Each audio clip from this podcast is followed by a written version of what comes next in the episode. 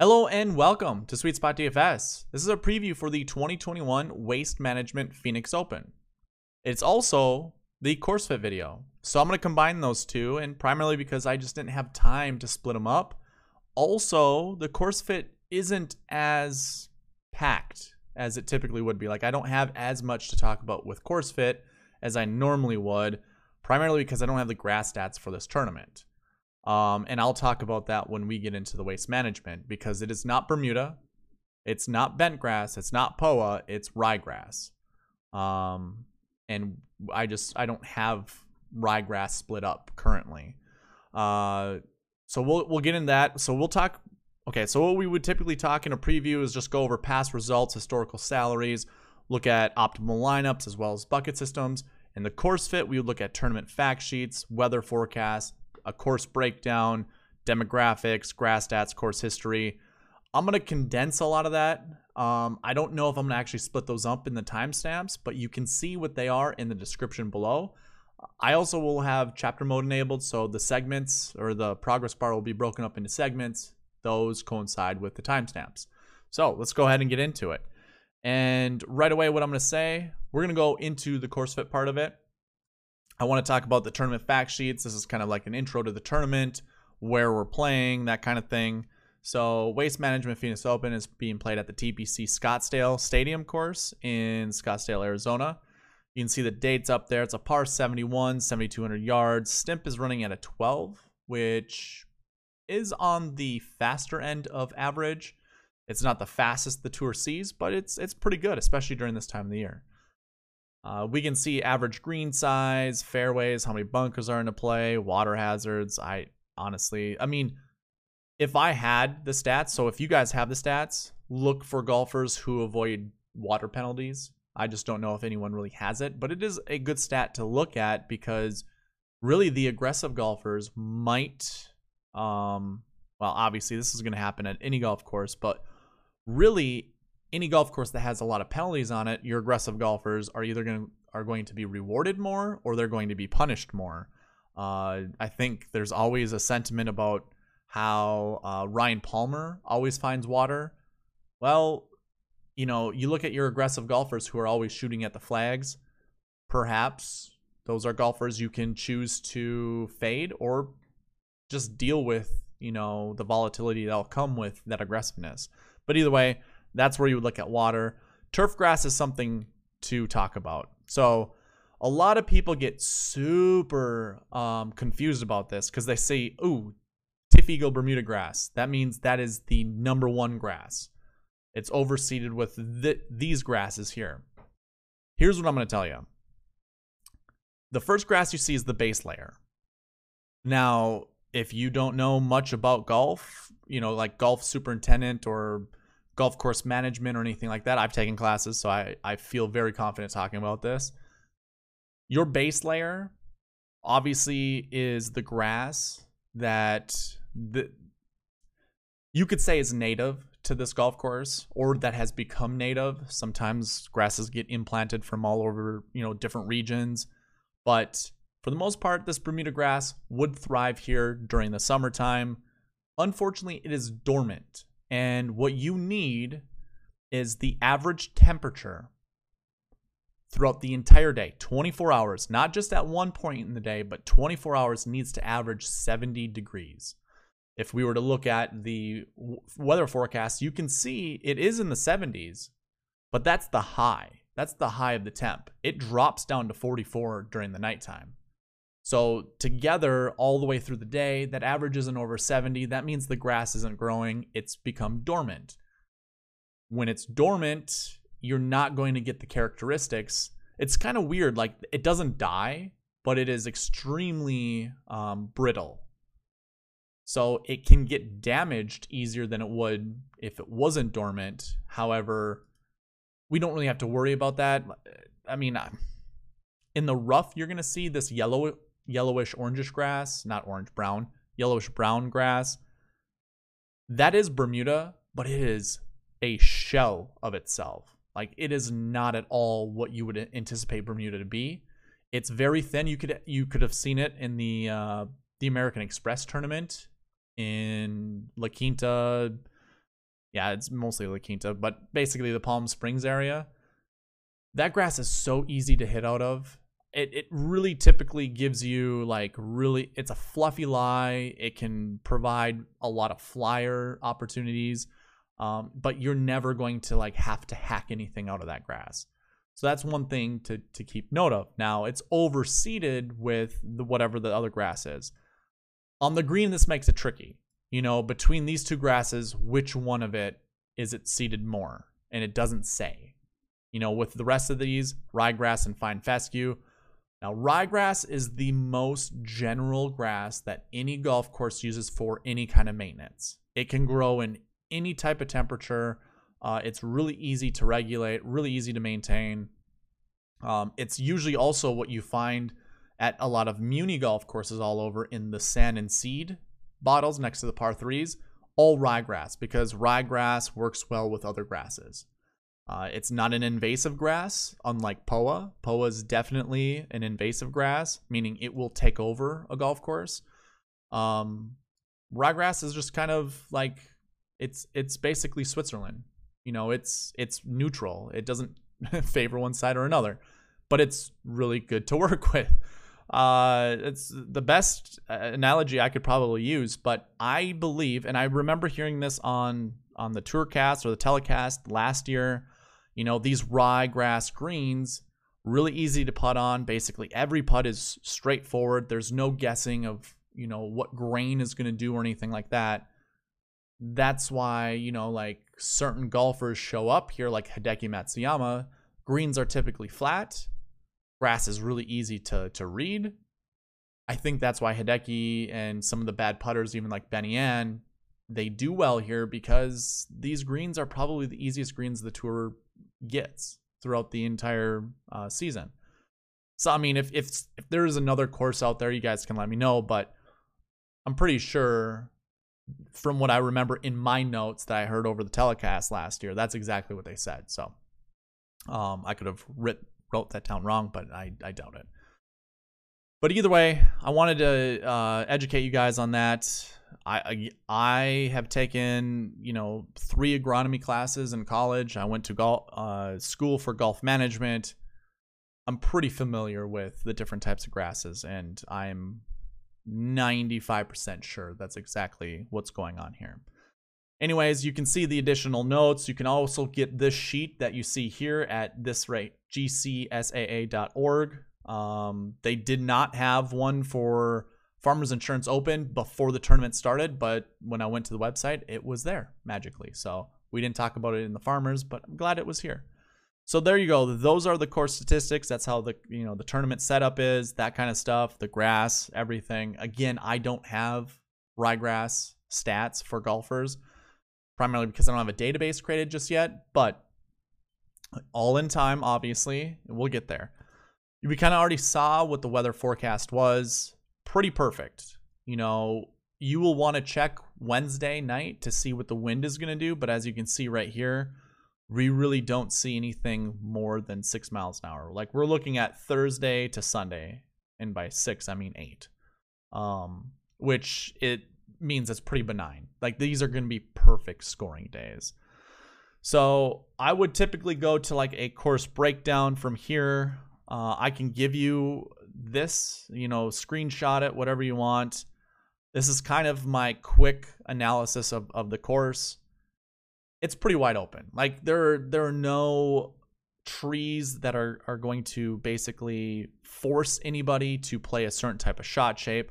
There is trouble, but there aren't like skinny parts of the green that require certain shot shapes. Everything that you see here on the screen is just a preferred shot shape. It's not a required shot shape, more so a preferred because of how the, the green is set up, where the penalties are, that kind of stuff. This will make for a, a, a better chance of scoring. So as I tallied it up off the tee, we have two fades, one draw, and the rest of them doesn't matter into the green, we have five draws and no fades. Uh, there were some greens that I kind of saw a little knoll or whatever you want to call back right of the green, where if they did put a pin there, you'd want to hit a fade in, but I don't know exactly how close they can get to those those spots. Um, but I, I believe, I mean, when we look at the results every single year, we see a lot of golfers who draw the golf ball, but we also see a lot of golfers that fade the golf ball. So to me, you know, you always see Webb up here. I think Chez draws the ball. Um, Rickie at this time drew the ball, but like you got a bunch of fade golfers here. Bubba likes to hit that big cut, which would be like a draw for a right-handed golfer. Again, that's where my draws and fades come from, from the right-handed perspective. So if you're lefty, you just switch them, and obviously Bubba likes to hit that huge, um, huge cut. But it's a good mix of both fades and draws, uh, and this is just from you know the knowledge that I have uh, with these golfers. Obviously, we know Bubba or uh, Webb hits a huge draw. Tony can hit a draw, but typically it's a fade, as does JT. Um, but yeah, it's a good mix between the two. I don't really think shot shape is going to matter. So we're not really going to talk about demographics. We could, when we get back, when we get in the DK page, maybe we will, just to see who's all from Arizona that might be playing well, that could play well here. Um, and we'll talk about course history a little bit later. But we can talk about past results. Since we're already here, uh, I want to talk about target score. Now, I am three for three on the season of target score where we can anticipate. And primarily the reason that I think target score is an important thing to think about is there are, you know, golfers have basically different what do you want to call it? Different builds, I suppose. You know, some golfers are better built to score really low, some are better built to grind out pars. This, I think, is kind of an in between. You know, it, it seems like the scoring is is kind of in the middle. So you could see certain golfers of, of each ilk doing as as as good or as as well as the other. However, I think this week is going to be a little bit uh, lower scoring than usual. I'm going to target a score between 18 and 20 under. Uh, actually, 18 to 21 under. I know that's given me a little bit of a gap, but I don't think, I mean, we see 17, 17, 18, 17, um, 14, 15, 16, and then 28. So on average, or, you know, most of the tournaments are under 18 under. Or not under, they're over 18 under. Um, so, you know, 17 down to 14 basically. That's the majority of these of these tournaments, but I think this year we're going to see 18 to 21. Um, I think there's a lot of good scoring golfers that are in the field this week. And when the when the temps are going to be pretty benign, not the temps, but just the weather in general is going to be pretty benign. Um, I could see 20 under getting reached uh, kind of easily. So that's what I'm anticipating. If you if you have you know what what I would do with those stats, I don't have the capability yet, but what I would do with those stats is look at every tournament that was 20 under or lower and target golfers that do well you know and and you can obviously use other stats in conjunction or in combination with those or with with that you know target score 20 under or lower and find the best golfers that that fit that mold um, but yeah i would definitely you know if i had the stats that's how i would look at it so definitely consider that let's go ahead and get into historical salaries. Now, I love looking at his, historical salaries. This is also three for three on the on the year so far since I've kind of brought it up since the tournament champion. So maybe it's three for four.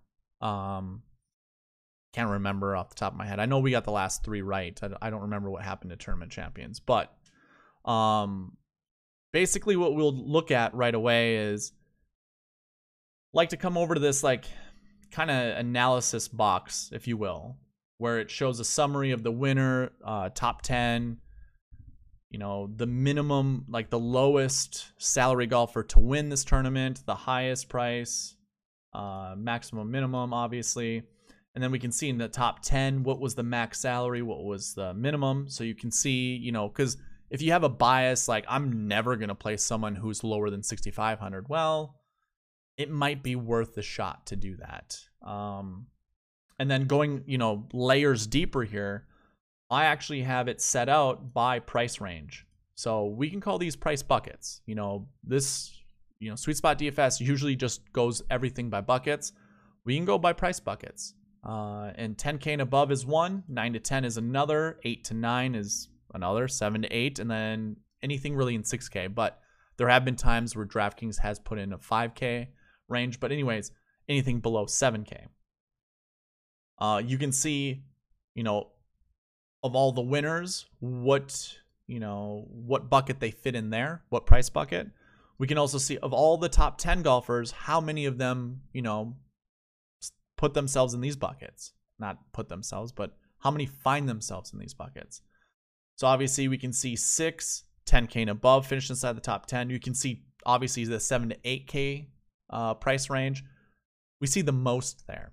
And then obviously, I should say obviously, but these are the percentages of what those price buckets look compared to each other.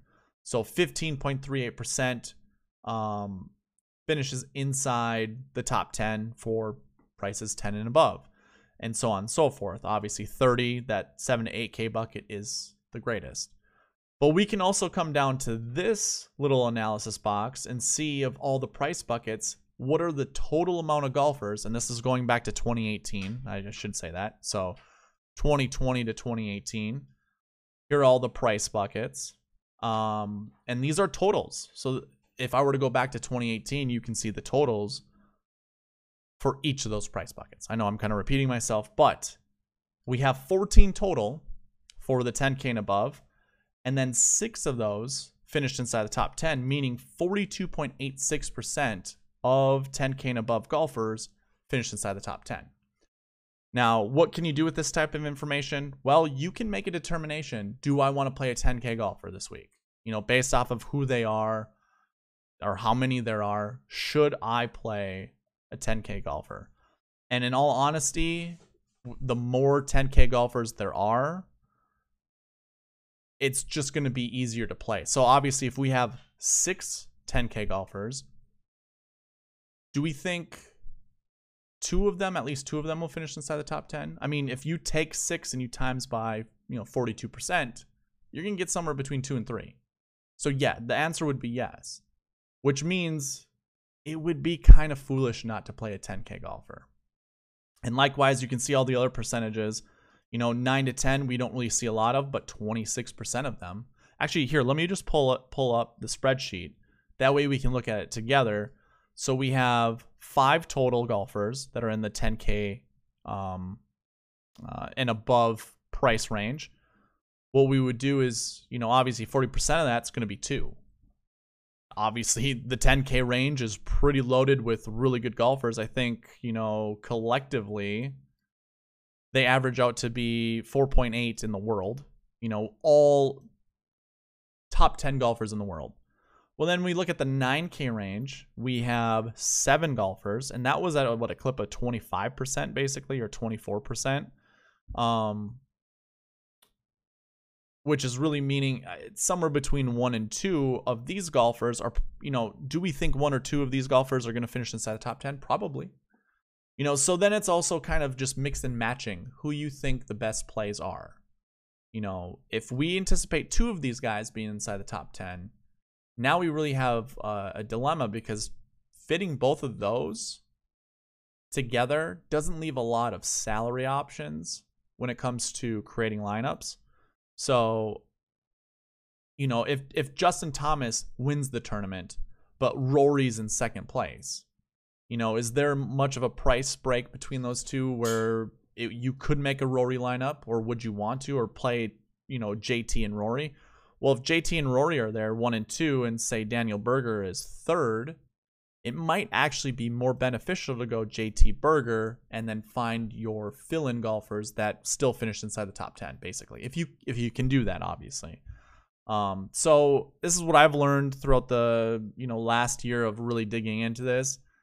We could estimate perfectly that only two of these golfers are going to finish inside the top 10. We could also say uh, with this lineup here, it's probably going to be three.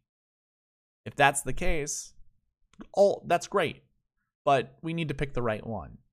So that's where it's like, you know, ownership. Do we go with one or the other? personally for me, if if it was only like you needed to pick one, I would probably go heavy on certain guys. But the fact that there are three, I don't know if you're really going to miss out on on making a lot of money if you you know don't pick the winner out of this group, but still get like the third place guy. So I have no issue watering down your ownership with these guys, um, because I would want to pair them up with these. It's kind of going a little like super in depth, but that's the whole you know uh, purpose that I want to provide. Um, just so you guys have kind of a I don't know a, a good idea why looking at salaries matter and what you should do with that salary information. Now you guys you guys can figure out different ways to do with it, but I think those are probably the most optimal. Um, if we were to look at you know the the highest range is the 7 to 8k price range at 30.77% inside the top 10 but there are only there are 141 of them you know throughout the last 3 years that that's looking at. That's only 8.5% so you need to find of everyone in that 7k range that 8% basically.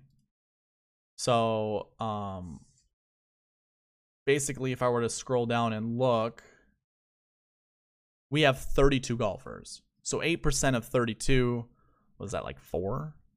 You'd find four golfers that might finish inside the top 10. Let's see, 10% would be three.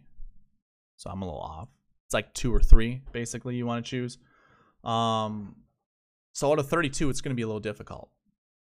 It's kind of worth mentioning. I don't know. Optimal lineups, if we want to look at it,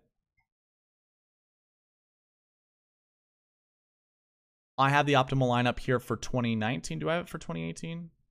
Yes, but I don't have them marked. Okay. Well, we can look at 2018. Everybody inside the top 10. No one is 10K. Sure, we have one at 11, you know, in 11th place. We have two, actually. We have Jon Rahm and Rickie Fowler.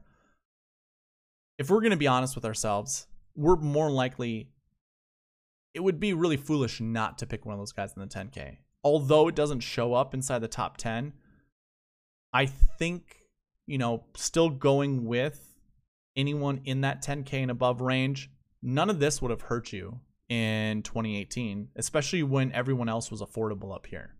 Still need to find the winner and most likely second and third place. Pairing them up with whatever, you you're more li- likely going to win a GPP. So definitely don't worry about that going into 2019, okay, the optimal lineup was 948, 8987, 73, and 64. So that was extremely balanced, minus the 6-4 golfer. If we were trying to make kind of a if we were trying to make a lineup that would make sense, we could still find everyone inside the top 10, but you would have to select the golfers I chose. It wouldn't have been the optimal lineup, but it would have been really close. Again, what I'm trying to get at is you still can get your 10k golfer and above with the rest of them, but you're you're more likely still going to have to find that 6k golfer. So 2018 you needed to in the optimal lineup here, I think this was really yeah, 50,000 was used using a 10k golfer, two nines, a 6k golfer, and two sevens. So, in my opinion, so like last week, I said you needed a, a 10k and a 6k, which isn't really difficult to come up with that type of analysis. I'm going to tell you, you need a 10k in this one for sure, and a 6k as well. I'm going to say you need a 10k, a 9k, and a 6k. So I would definitely build my cores around that. Uh, I really don't find how that's going to be an issue whatsoever. I keep forgetting to mention this in my other previews, but you can see the highest count salaries that show up. Don't really pay any attention to the actual salary, but it's more or less looking at how how close they are lumped to each other. You know, like I'm looking at 7100, 74 and 69. They're all within $500 of each other basically it's like low sevens. We want probably one or two low seven, high 6K golfers. Um, so I would definitely consider, you know, if we're going 10, 9, 6, maybe we find someone that's 7,500 and less, you know, for our fourth golfer, and then just fill it in from there. Um, let's move on to the bucket system. So with the bucket system, I, similar to the salaries, um, let's see if I can there condense it a little bit so it's easier for you guys to see. This is essentially looking at the exact same stuff we were doing with the salaries. It's basically finding the frequency it happens inside the top 10 and then basically the frequency it happens within its own totals. So this range percentage over here is looking at the totals in basically in these call or these tables down here and com- comparing it to who shows up inside the top 10. Um I guess I should actually start out with the bucket system is looking at finishing ranges of two different types of finishes last year and last week. And I always go by 20, you know, 20 spots for your finishing ranges 1 to 20, 20 to 40, so on and so forth. Uh, and then I total each one of those ranges to find the highest ranked bucket, basically. So the lower the number you see over here, the better. And that's what we would want to be targeting or focusing. So your last year bucket one golfers are golfers who top 20 the year before. You can uh, look here across, you know, every single year going back to 2014, minus the the uh, 2016 where there were only there was only one golfer that finished inside the top 10 who had a 1 to 20 finish the year before. Your minimum is 3 you know if we average this out it's 4.4 so i believe finding a last you know last week, what ended up happening was I had said, I think we wanted to find at least three last year bucket one golfers. They ended up being, every one of them ended up being 10K and above that finished inside the top 10. We can't make lineups that way. So basically, what I'm trying to say is I had to learn a little bit, and I, I know I've, I've learned this in the past. We can't just, even though the minimum's that way, I think if we're looking at salaries for golfers,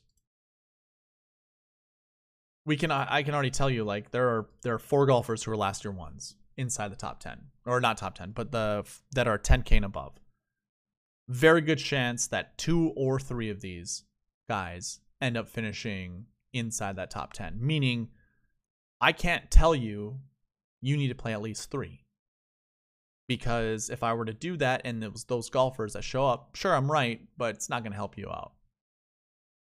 I have to figure out a way how to do that. But you can see what the top 10 percentages of each of those those buckets, each one, each one of those ranges. So obviously, again, last year bucket one, golfers who top 20. Last year bucket two are golfers who did not play. Pretty darn close to the exact same uh, percentage. Those two together are 65%. So golfers who did not play the year before show up pretty decently. Here's the thing I've learned. COVID messes with the numbers. Um, I think I need to move this down to 30 because I believe, yeah. This is one of the things I forgot to do uh, during the Farmers Insurance Open. I was trying to figure out what I was missing.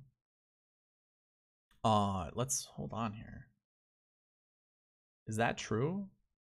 Look at everyone who did not play. No, there are way more did not play.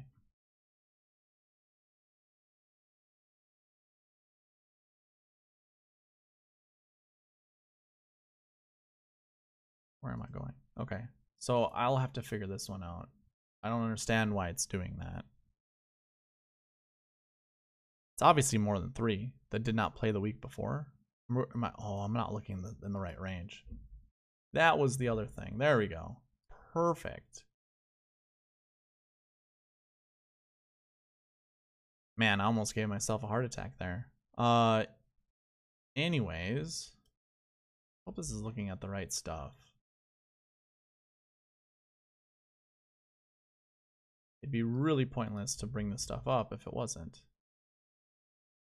So what I'm trying to get at, or what I was going with all of this, What COVID's done is it's changed the makeup of what these fields are. Usually you would find a lot of golfers who had not played the year before because you would have a lot of Corn Ferry graduates coming in. Now, I believe this is kind of an invitational. There's only 132 golfers in the field. Uh, I'm not positive on that, but I would assume that this number would be usually lower. We're going to find more golfers that did play the week before. In fact, you can see more golfers missed the cut last year in this field than any of the other fields. Same goes with did not plays. There's actually less. So we're taking out of this bucket the did not plays and adding them to the um, the missed cut bucket, basically. When we look and we kind of compare those two to each other, there's obviously you know twice as many did not plays that finish inside the top 10 than there are missed cuts, but with the difference in numbers, we probably could add one more to this a year and take one away from this a year. So averaged, this is 3.4, and when this is averaged, it's 1.5. I would bump this up to 2, you know, the minimum is 2, and bump this down to 3. Or maybe 2. Um, but again, that's just looking at top 10. I know I'm probably losing some of you guys, but hopefully you guys have been following along. Uh, for the last week bucket, golfers who did not play the week before, definitely huge bu- uh, bonus.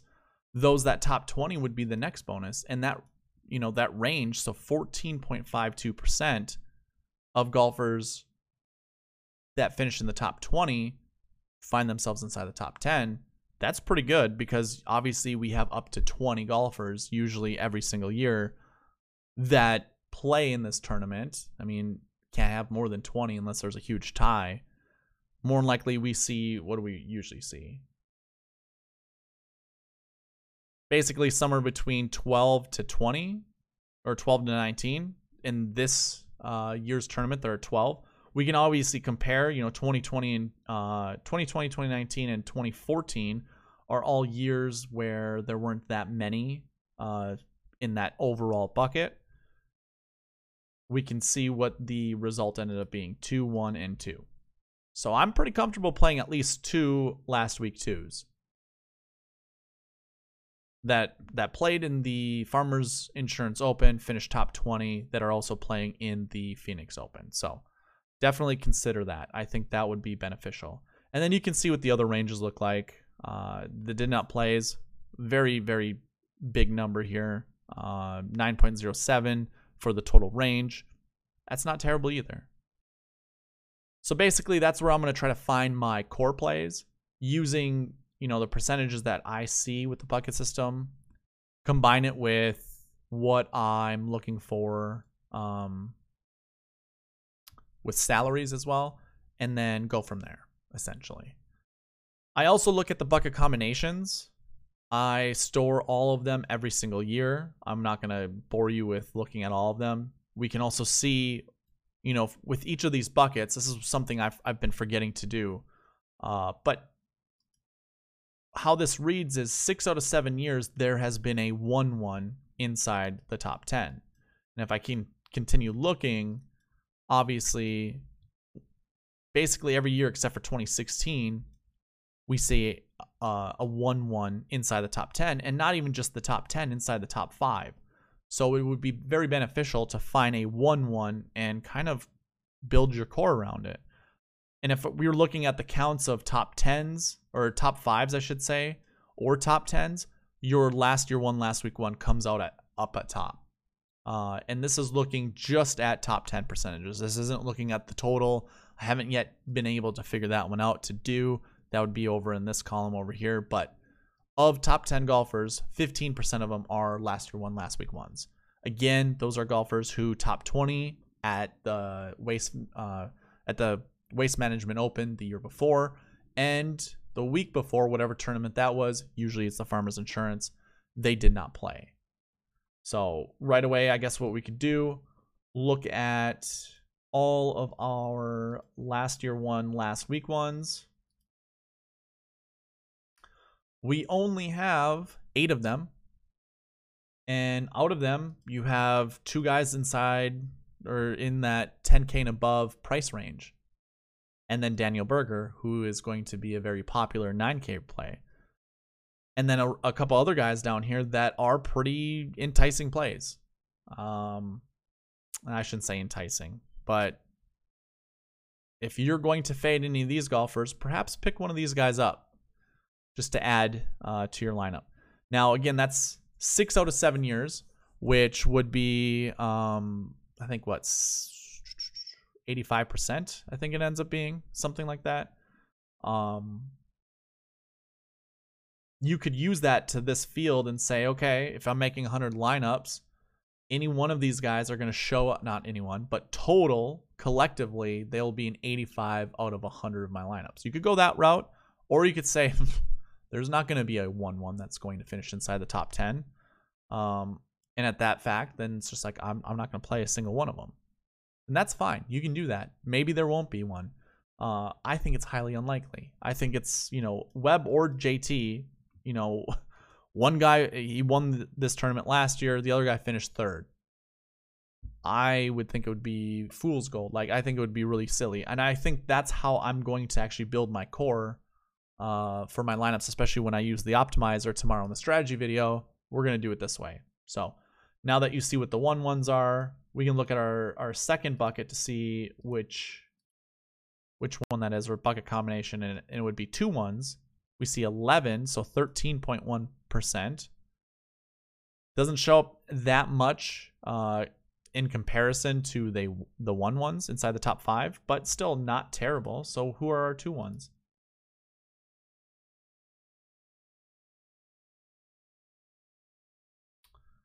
Not a lot of high price guys. We have Brendon Todd, Michael Thompson, uh, Stewart Cink, Augenstein. You know, you see a bunch of these. I mean, here are some really good uh, rookies on tour Davis Riley and John Augenstein. Um,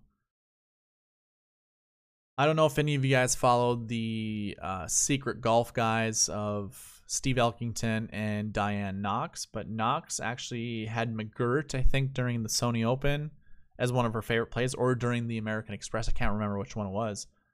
And he was doing well then he wasn't.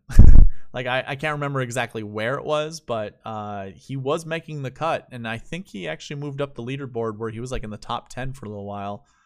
Second round didn't treat him that well though. So uh, Will, William McGirt at 6K, I'll be playing. I don't believe in playing 6K golfers more than 10%, but I think McGirt might get at least 5% of my ownership. So definitely thinking about doing that. I think that's going to be it, though. I'm not going to talk much more about the bucket combinations, but you can kind of see what they are. If you combine them with what the ranges were that I showed you, you can make up your own determination as to whether or not you think it's important to play them or not. Uh, so we looked at historical salaries, optimal lineup, bucket system.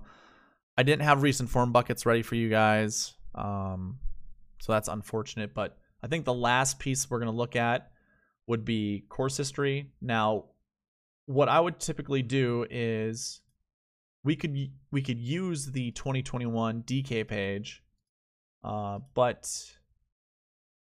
it can get a little messy looking. You know, we could go and sort by course history here. What I want to show you is like there's no grass stats. So I would typically be looking at grass stats. That's why it looks so small here. Uh, we can usually look at this, but it doesn't really give us kind of the overall look not overall look, but it doesn't really look into top tens or best finish, worst finish, anything like that. So we're gonna go to the course history tab here and look at some of the best golfers that are in the field. What I want to do right away is remove all the golfers who've only had one event of experience. So we obviously see Nate Lashley, Louis Oosthuizen, Harry Higgs, uh, Xinjun Zhang. Those guys we can go ahead and remove. Um, and I guess we can look at we can get rid of the rookies too. How about that? Let's look at the rookies really quickly. A lot of younger guys, Davis Riley, Erik van Rooyen, Will Zalatoris, even Rory. Rory's a rookie at this tournament. Uh, he's not a rookie on the PGA Tour, but has not yet played this tournament. So it's his first time. Um, obviously you're going to like him, but just wanted to throw those guys out there just to show you. But now that we've gotten rid of golfers who've played one tournament or less, here are your best course history guys. And one of the reasons why Jon Rahm's on the on the thumbnail is because of his course history. It is fantastic. 10.2 is his average finishing position, hasn't finished worse than 16th. I don't see that changing at this tournament. All the 10K golfers are in play for me. I don't think there's a bad play whatsoever. Matt Kuchar's next. Um, you could say Matt Kuchar hasn't been, been playing that great of golf recently, and I don't remember him really playing that well in 2020, but a 16th place finish, not terrible. And I think he's only 7K. Uh, so in the 7K range, not, you know, pretty good. Xander Schauffele, one top 10 finish, really good course history, but at his price tag, is this good enough? I don't know. I'm not sure how I feel about that. I was telling you before, Benny An has putted well on this golf course. 14.5 is his average finishing position with two top 10s. That's pretty darn good. Hideki, I mean, there's Max Homa here with two events. Um, I'm not sure if that's really worth talking about, but he's been playing pretty decent lately, so he's he's also in play. Hideki Matsuyama probably has the best course history. If we take away his withdraw, 6.5 ends up being his average finishing position. And there obviously was a time where he had not finished worse than fourth, but his last two events, not the greatest. So, I mean, I say that not the greatest relative to what he had been doing before.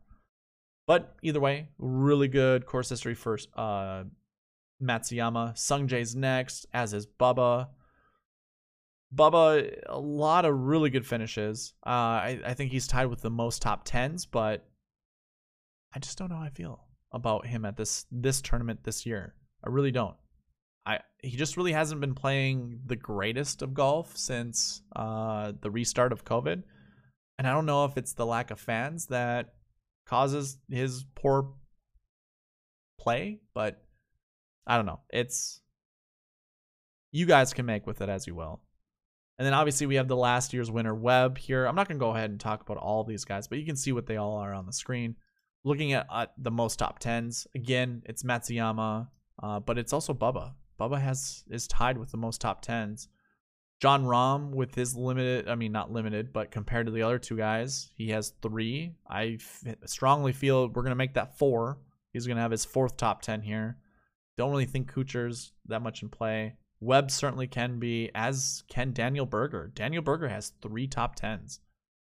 You know, a missed cut in a 58th place makes his his course history average a little worse, but I'm looking for guys who will top 10. And obviously Daniel Berger is going to be a favorite of a lot of people.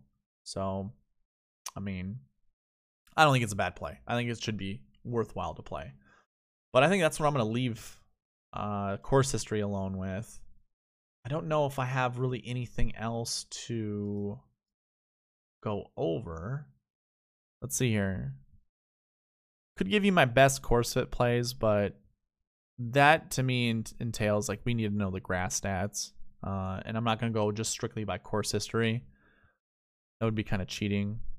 But yeah, I I mean, we're not on Bermuda grass, so definitely don't look at Bermuda grass. Course history I think will be pretty fantastic. Like that would be a good one to look at. I also think pairing them up with the bucket system would be a smart thing to do. I know you guys don't really have access to it, but I know tomorrow I'll be going through a little bit, you know, we'll be looking at the strategy of building lineups, and I'll definitely talk a little bit more about the bucket systems, especially including the strokes gain buckets, which have been a huge hit lately. Uh, and I think altogether we'll find our best place tomorrow. But I think that's what I want to leave it at. This was more of a preview, so I wanted to basically go over all the things that, you know, I feel a preview should have in it to get you guys thinking about who to play. Um, also, definitely thinking about the proper, you know, course statistics. I want to I want to call it. You know, with knowing the grass stats, knowing if a shot shape is required or not. I know I was gonna bring up um, you know, all the golfers that play in Arizona. Didn't really get to it. I guess what I can do is just do a quick run run through right now. So everyone who's living in Arizona, you have it right here. There are 14 golfers, so pretty decent. I would pause the video if you want to read them. Again, I'm not going to spend a lot of time on this. I just want to breeze through it. The golfers that played in Arizona you know, college wise are right here. We we see a couple that overlap, uh, which probably is a good sign. I mean, that's probably why Jon Rahm plays so well at this tournament. But yeah, I think now that we have that out of the way, it's a good way to, it's a good time to wrap up. So thank you guys for watching. Please leave a like, comment, and subscribe, and I'll see you in the strategy video tomorrow. Okay, bye.